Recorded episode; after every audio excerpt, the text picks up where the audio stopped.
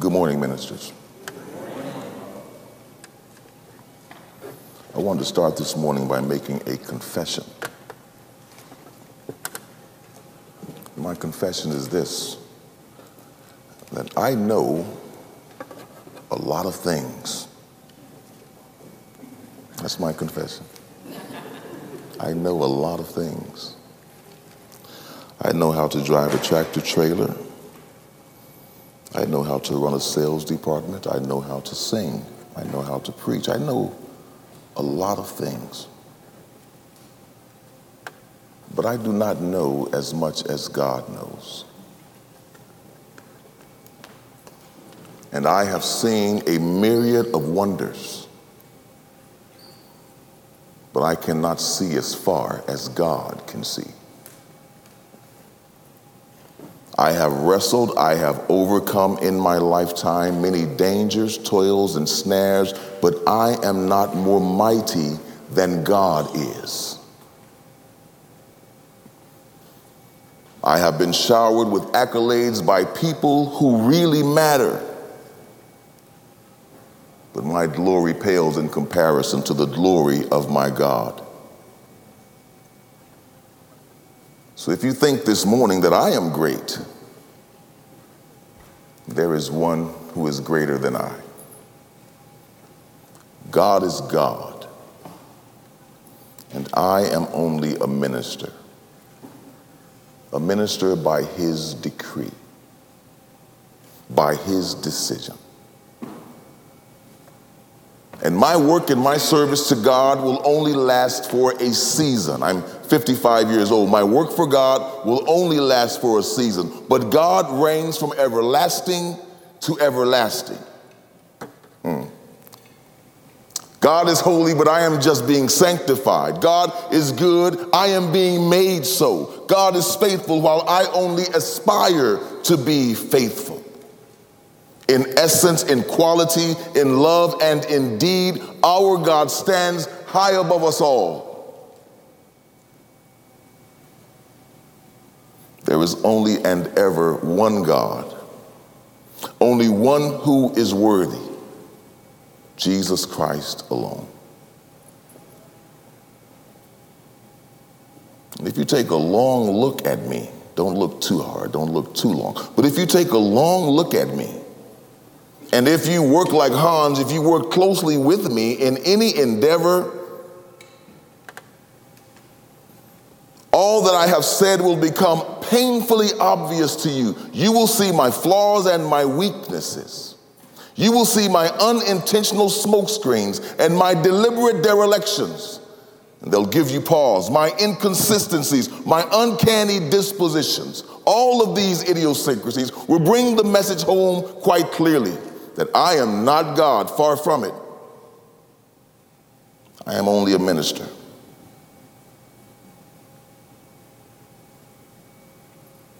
It's obvious when you look at me. But with these cherubim in the book of Ezekiel, it may not be so obvious. They stand up taller than the mountains. They're stronger than hurricanes. When they speak, their voice is like rushing water with bronze for legs and feet designed to climb to the highest places, with faces of lions and eagles and men, four wings to fly in all directions. When you look at them, it may not be so obvious. And an unwise person would bow down before these cherubim. If they showed up right now, I guarantee you that someone in this room would fall to their face before them. In Revelation chapter 22 and verse 8, John was so overwhelmed by the majesty of these cherubim and the seraphim that stood before him that he even bowed down. He says, I, John, am the one who heard and saw these things. When I heard and saw them, I fell down to worship at the feet of the angel who showed me these things. But the angel said to me, Do not do that.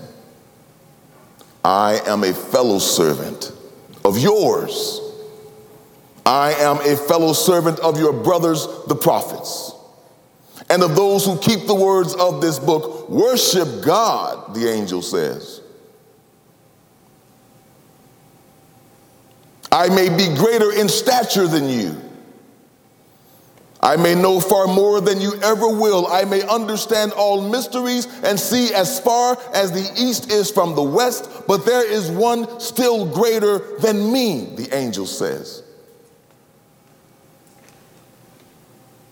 I am only a ministering spirit, a colleague of yours, the angel says, a fellow servant of the living God who is forever blessed. This is what humility sounds like.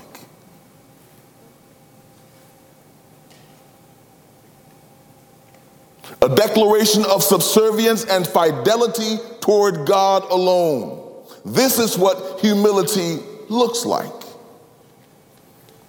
a non aggressive dependency and allegiance to Almighty God to know my assigned place and to take my place under God who is above all, without question, without resentment, without striving to be more than I am, without striving to be known for my own sake. This is what humility looks like to situate my ego into the lowest place under God, to abolish the need to win, to reject any supposition that I am deserving of a lot more space than anyone else. This is what King David exclaimed in the 115th Psalm when he says, Not to us, Lord, not to us, but to your name give glory. And so, as we continue today to gaze upon the majestic caliber of these lucid and angelic beings, we desire still to know more about them. I don't know about you, but every time I read their description, I am just amazed and enthralled at their presence. Even in my imagination, they seem so glorious. We want to look more intently into the structure of their anatomies, to find out what they're made of, to admire their dignity. We've been given this vision of their wings and their faces, their legs and their physique. But to Ezekiel and to us, these angels refuse to provide us any more information. The show's over. There's nothing left to see here. Two of their wings were spread out above, the Bible says. Each had two wings touching another being, and two of their wings were covering their bodies. There's nothing left to see here.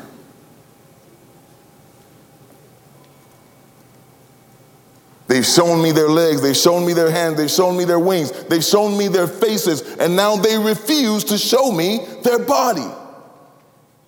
And I am curious. I want to know what lies beneath the wings. Why won't they show us their bodies?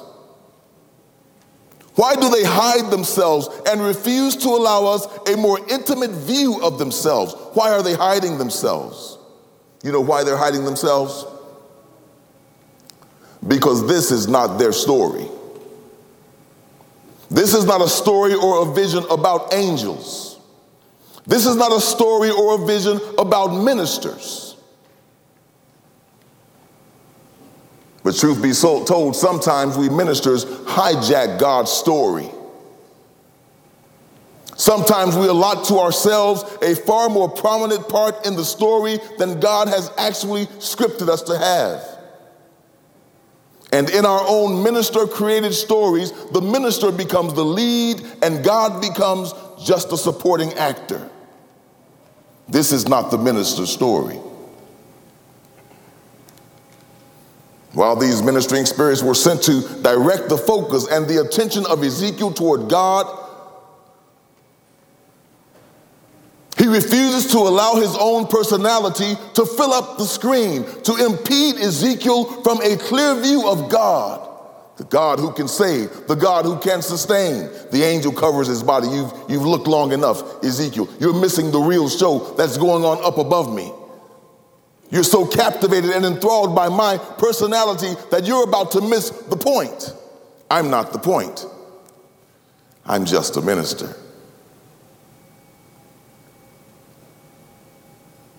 Pride is an obstacle. And humility is the transparent film through which the listener or the ones we serve can see clear through our personalities and get a glimpse of God. Pride blocks the vision of God. Ezekiel's eyes are filled. His attention is fixated on the, the ministers, the, these servants of God. He can't look away from them. He wants to see more of them, to understand them, and to ask them questions about their origins and their destinations. Hmm. And just as it is with these cherubim, human ministers tend to be somewhat alluring to people. Mysterious men and women who intrigue the masses. Some not only intrigue the masses of the body of Christ, but they even intrigue the world and get their faces put in Time magazines. even the world respects them and brings them on TV shows for interviews. People are intrigued by ministers. From Origen to Martin Luther, from St. John of the Cross to John Calvin, from D.L. Moody to R.C. Sproul, great and imposing figures of men and women who, without humility, would have made themselves impediments to the faith that they were called to serve. People are always clamoring behind some human to emulate. A celebrity who can stand at the front of the line and give pointers as to how to live your best life now. Some spiritual guide to lead us into unfamiliar sacred spaces. We're enthralled by charismatic ministers. We long to feel connected to God through intermediaries that we trust to have seen God for themselves. But the humble minister, the good minister, refuses to be that intermediary. And along with the angel from the book of Revelation, we cry out, Do not do that. Do not worship me. Worship God. This is what the modesty of these cherubim communicate to Ezekiel and to us that God should always be the focal point of our meditations, that only God should be the apple of our eyes that the minister is unworthy and forever will be. I do not have the answers that you seek. I do not have the grace that can save you. I am a minister. And my only reason for coming to you is because God sent me. He sent me not to take away from his glory, not to build myself a kingdom in the world, but to train your eyes toward heaven, from whence your salvation comes. That's the job of the minister. This is humility, brothers and sisters. Why do we fear that word, humility? Why does that term humility make us feel so uncomfortable? There's something about humility that can feel off putting. What is it? Well, well the, the, the regular dictionary describes humility like this it means to have a modest or low view of one's own importance. That's why we don't like that. To have a low view of my own importance. I don't like that either. Because to me, that sounds like low self esteem. That's when someone lacks confidence about who they are and what they can do. That sounds like low self esteem. That sounds like a conscious devaluation of one's ability to contribute anything good. That doesn't sound right. Unfortunately, for many believers, that's how we interpret humility. I'm not important. I'm worthless. I'm no good. I have nothing to contribute. And we call that humility. No, no. That's, that's not humility. That's just a lack of confidence in yourself. That's just low self esteem. To be humble does entail modesty. To be humble does entail having a low view of my own importance, but this view does not exist in a vacuum. True humility is measured in relation to someone else. And therefore, biblical, biblical humility is the low view the minister has of himself, of herself, in relation or in comparison to God. That's humility. Not just thinking low about myself just for the sake of thinking low about myself. That's just religion. That's pretense. True humility is when I recognize my lower status, my lower importance as compared to God. That's biblical humility. To be humble is to recognize that God is greater than I. And that is what the angels in this text symbolize. And this is what biblical humility points toward my view of myself in contrast to God. Now, somebody's sitting there right now thinking, Calvin, that's very elementary. We didn't need to be explained, that to be explained to us today. That's elementary. But while this notion is simple, the carrying out of this simple concept is quite complex. You see, here it is.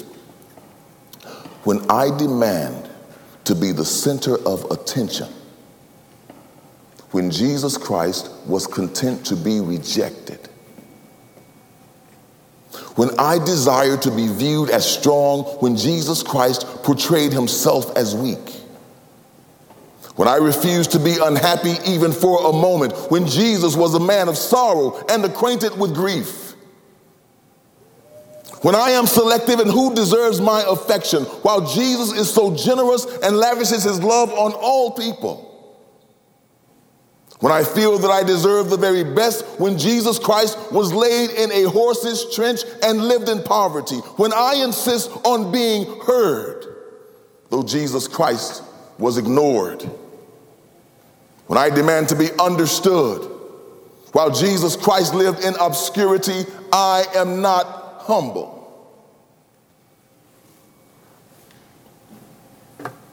I am communicating through my actions and through my will that I am greater than God. I may never actually think that thought.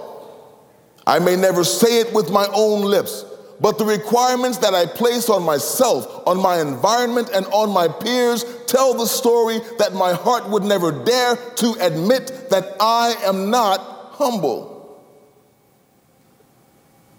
That I think that I am greater than God.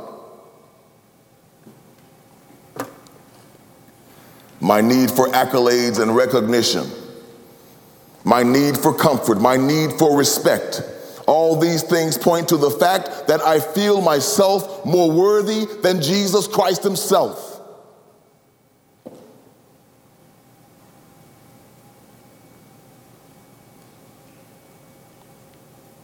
But I do deserve comfort, don't I? I do deserve to have a good life, do I not? Yes, you do. We all deserve it. God created the heavens and the earth, and He gave it all to us that we might be fruitful and multiply. We deserve. But true humility is my voluntary submission to whatever lot may fall to me and praising God for remembering me at all. That is true humility. True humility is surprised by God's good fortune toward me because the person who is humble does not view himself as more worthy than God, but stands in amazement that God would condescend to hear my plea at all. That is humility. To these cherubim, these ministers of the Most High God, it is enough for them that they have been privileged to stand in the presence of the one who knows. They are overjoyed to be recruited to carry the chariot of the one who is almighty over all. That's enough for them. And these ministers, these ministering spirits must never imagine that they have paid some toll, that they have sacrificed to such a degree that heaven is bound to open its gate and to give them whatever they call for.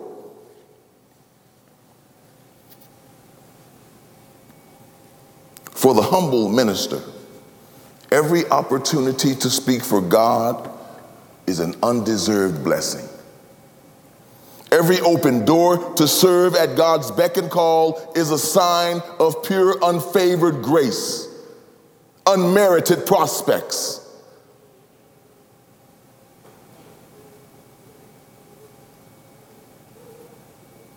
When God calls a man or a woman to serve, when God calls a man or a woman to be a minister, that person considers within herself that there must have been no one else available. Surely God could have chosen someone better than me. That's, that's humility. God came to Ezekiel with cherubim, intimidating. But you know what? God could have just as easily come to Ezekiel with those angels you see on, the toilet paper commercials. You know the angel that, that's a little baby with the diaper, carrying that, that harp all the time. God could have come with those guys. Why not?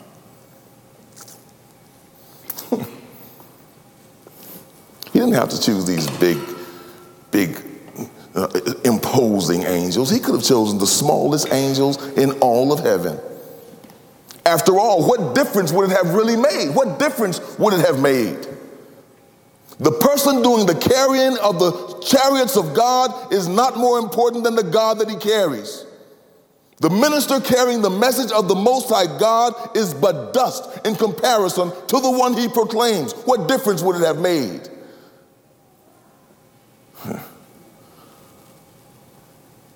And unselfishly, the minister goes about the business of building, planting, sowing, and reaping, giving God all the glory and only asking God, What would you require of me next? That is humility.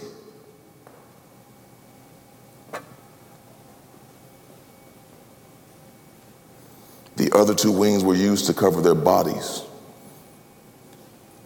signifying to Ezekiel that there is nothing left for you to see here. Nothing left to learn from us. For the one we carry is greater than we. He is above all. And Ezekiel is being encouraged to look only to God, to look above the minister. These ministers were humble, but they were also decisive.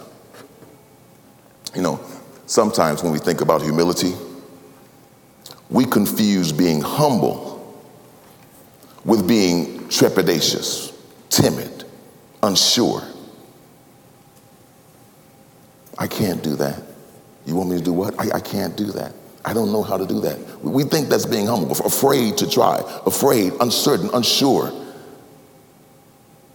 But nothing could be further from the truth. In fact, the exact opposite is true. Humility is neither fearfulness nor uncertainty. Humility does not doubt its own capabilities. That's not what it means to be humble.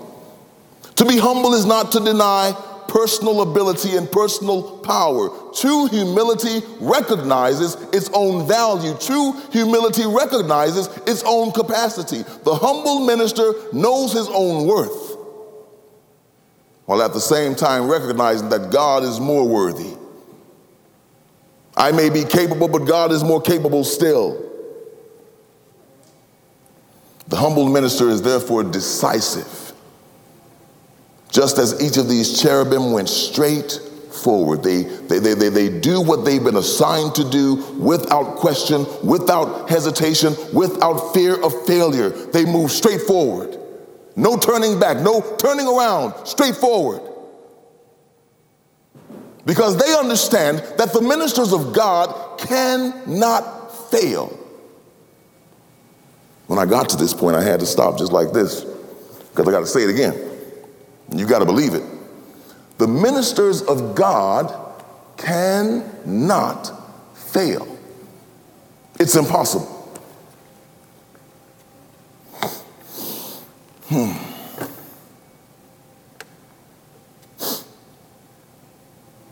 The minister of God will not fail so long as he depends on and follows the Spirit of the living God. The text says that these cherubim went straight forward. Wherever the Spirit was about to go, they would go without turning. as they, they followed the Spirit in every move. This kind of minister cannot fail. Doesn't mean that everything's always going to work out right. Doesn't mean that you're always going to get the thing that you're hoping for. But true failure is only failure when God calls it failure, not when men call it failure. True failure is only failure when God says you fail. No matter what society says, no matter what the world says, no matter what your brother says, no matter what your sister says, true failure only exists when God says it's failure. Those who are following the Spirit of God cannot fail because the Spirit of God will not fail. They followed the Spirit in every movement. He's talking about the divine Spirit, the Spirit of the living God, the Spirit of the one who sits on the throne above them, the Spirit of God who was directing and enabling their movements. The Hebrew word for spirit is ruah. We're all familiar with that word. It means spirit, it can mean wind, it can mean breath. And in the book of Ezekiel, this word ruah is used over 50 times. Commentators, theologians call Ezekiel the prophet of the Spirit because he talks about ruah so often, the Spirit of God. Ezekiel learned this principle of ministry as he observed the cherubim. When Ezekiel uses this term ruah, he seems to imply that ruah, the spirit, is an agency of animation, a vitalizing principle of life that comes from God Himself. It's a quickening spirit that gives life and energy and power to the host. These cherubim were divinely appointed, divinely empowered to do the will and the work of God, just like Ezekiel is about to be just like every minister of Jesus Christ is.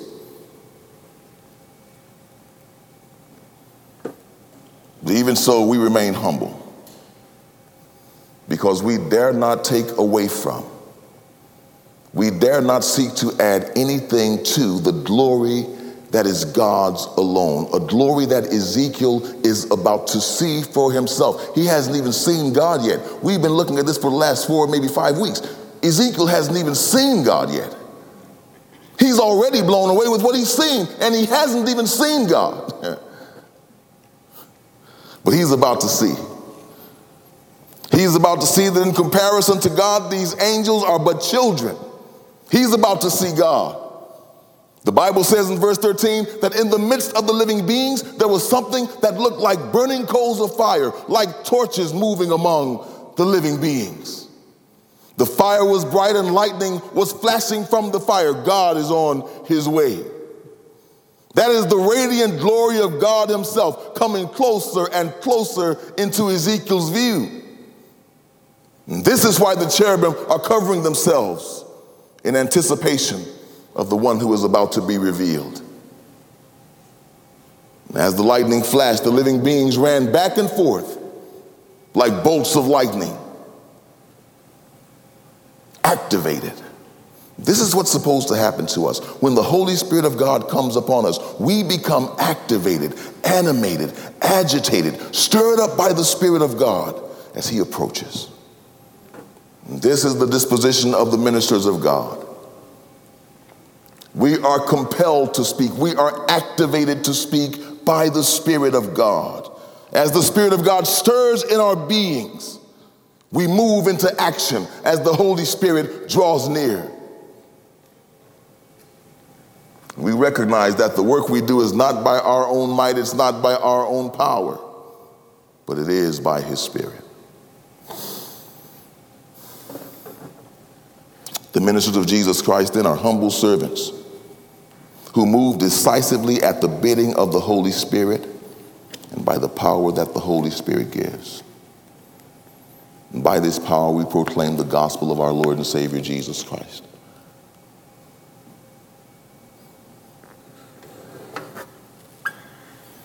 Take a moment and be honest with yourself. Look over your life and your attitude, your dispositions. at work, when you're interacting with your spouse, when you're driving on the highway in rush hour traffic. And see if there is pride in you. Examine your own self to see if you believe that you are more deserving than Jesus Christ Himself. To see if you are living a life of humility that honors God alone. John the Baptist said it like this I must decrease because He must increase. I must intentionally make myself small so that God can be seen and perceived as great. I know who I am, and I know a lot of things, and I have a lot of capabilities. But in the presence of God, I am just a child.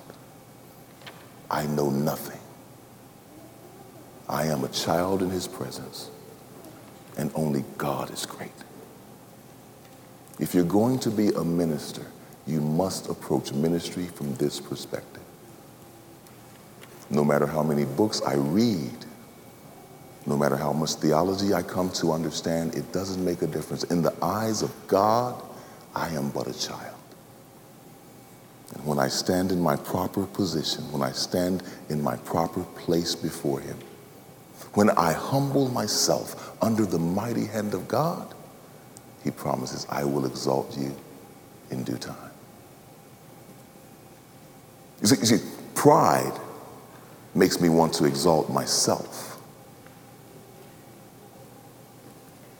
Pride is my own self satisfaction with how I did, the job that I did, the report that I got, the grade that I received. Pride. Humility says, All glory be to God Almighty for the great things He has allowed me to do. I give Him all the credit. I voluntarily submit all of my accomplishments, everything that I am, so that Jesus Christ may be glorified in my life. That is commitment. That is faithfulness. That is what it means truly, not only to be a minister, but to be a follower of Jesus Christ. Let's pray.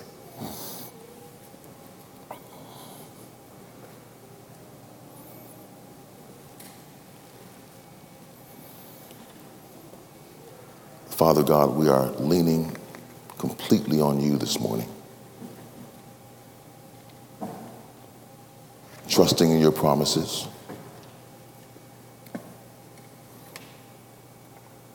Depending on your spirit to quicken us, to activate us, to make us alive.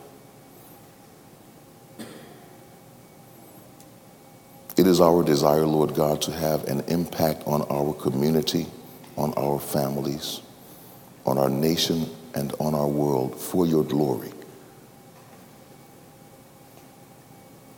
We voluntarily submit to you this morning all of our own skills and talents, all of our knowledge, and all of our wisdom. And we ask you, Lord God, to fill us with your power, to fill us with your wisdom, to stir us up again to Give us the desire to preach the gospel to those who are lost, to bring many sons and daughters into your kingdom. Lord, give us a heart for the lost. Give us the power, give us the words to mend broken-hearted hearts, to bring peace to unsettled minds. Lord, we're living in a day of so much trouble, so much trauma, so much tumult. Our world is on fire. And the wounded are all around us. We voluntarily submit all that we have and all that we are to you in this very moment and ask you to give us your heart for the world. To take out our stony cold heart and give us a heart of love to fill us with your compassion, to help us to see the broken men and women in this world the way that you see them. Give us the courage and the faith by the power of your own spirit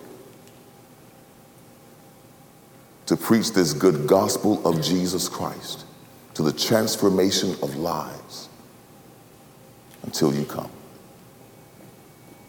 In Jesus' name. Amen.